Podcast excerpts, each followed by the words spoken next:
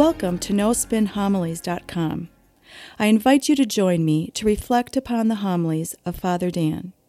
Father Dan will challenge us to open our heart, mind, and soul to the Word of God.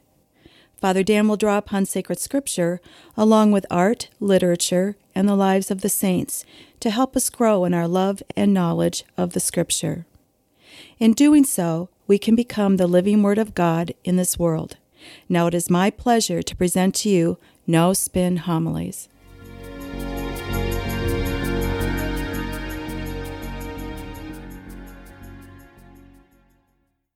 St. Vincent de Paul once said, Whatever you do, do not think of yourself, but of God.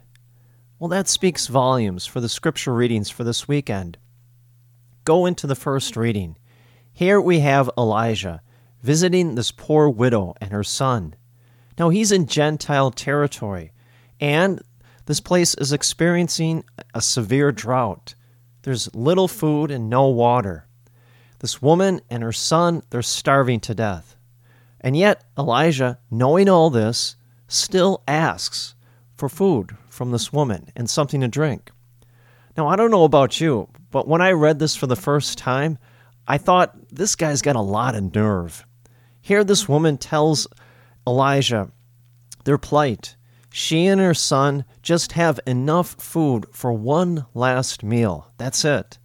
And then after they eat that, then they're preparing themselves for death. All seems hopeless.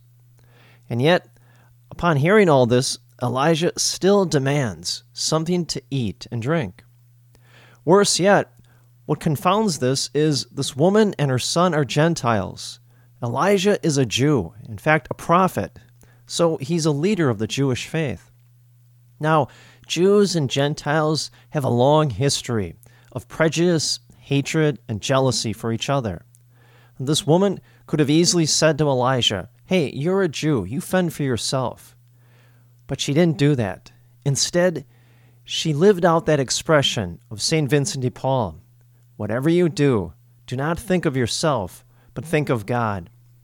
And this is exactly what this woman did. She gives the very food that she was about to feed her son and herself, she shares that now with Elijah. And because she performed such a great act of stewardship, she is rewarded by God. That's why it says at the very end of the passage, she was able to eat for a year along with her son. The jar of flour did not go empty, nor the jug of oil run dry.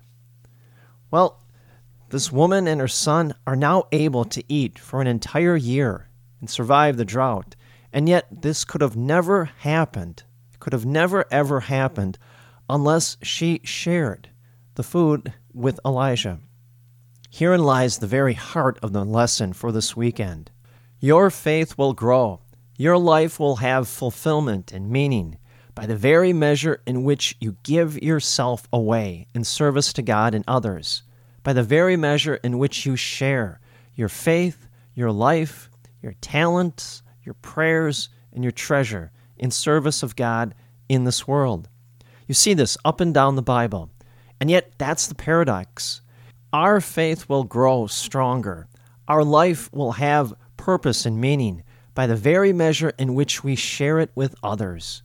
We share our life, we share our prayers, our talents, and our treasure with others in service to God. Now, what's the hidden temptation? We cling. We cling to the very little that we have. What does the world tell us? If you love something, grasp onto it. Don't share it. In fact, you've earned that. You've worked very hard to earn that. Now keep it to yourself. What does the Bible say? If you want your faith to grow, if you want your faith to be enriched and be stronger, then give it away. Share it in service of God and others in this world. Now, what does God do when we share our prayers and our talents and our treasure and our faith with others?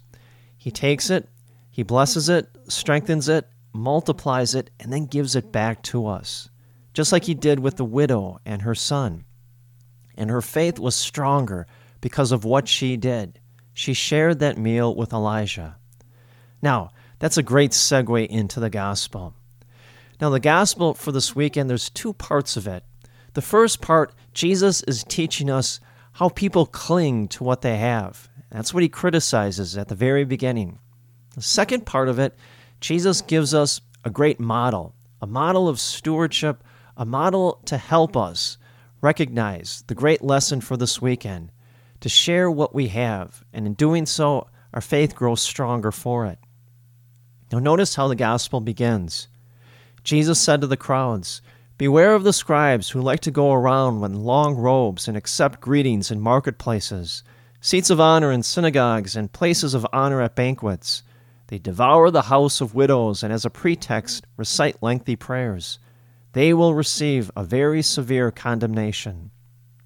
Well, Jesus is noticing these Pharisees and scribes and priests, what they wear, these elaborate outfits that they wear, and the titles that they go by, all for their vain glory and their ego. It's an attempt to call attention to themselves and their own personal piety. Well, Jesus is criticizing this. We would refer to this as shameless self promotion. And so these Pharisees and scribes are using their own personal piety not only to boost their own ego, worse yet, to profit by it. See, what these scribes are doing is they're clinging to the very little that they have. They're grasping at titles and places of honor and their special way they dress, all for their own vanity and not for the glory of God. Now, we hear the second part of the story. This widow, she becomes a model for us all in stewardship. It says, Jesus sat down opposite of the treasury and observed how the crowd put money in the treasury. Many rich people put in large sums. A poor widow also came by and put two small coins worth a few cents. Calling his disciples to himself, he said to them, Amen, I say to you, this poor widow put in more than all other contributors to the treasury, for they all contributed from their surplus wealth. But she, from her poverty, has contributed all she had, her whole livelihood. Well, take a few steps back.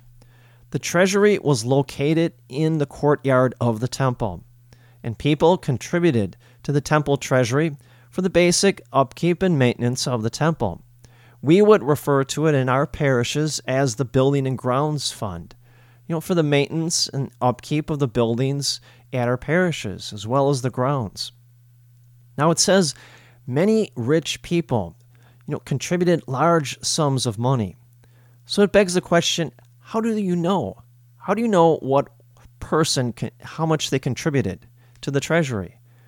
Well, what we have to understand is that receptacles in which the money was put in were shaped kind of like, you know, the old post office box. You know, at the corner of, of a block, it was a square. Well, this was different. These receptacles for the treasury were shaped like trumpets, trumpets, musical instruments, such that when you put coins into these receptacles, they would clang from side to side as they made their way all the way down to the bottom. And so, the more money or more coins you dropped in, the more noise it made. And so, if you were a rich person and you dropped or dumped in a whole bunch of coins into the treasury, into these receptacles, it would make a lot of noise, clanging back and forth and back and forth as it made its way down to the bottom. Therefore, with all that noise, everyone would know you made a substantial contribution. And it was a great way to call attention to yourself. Likewise, just the opposite holds true. If you had a small contribution, like this widow, if you put just a few coins in, It'd make very little noise as it made its way down to the bottom. Therefore, no one would pay attention to it. No one would even know that you made a contribution.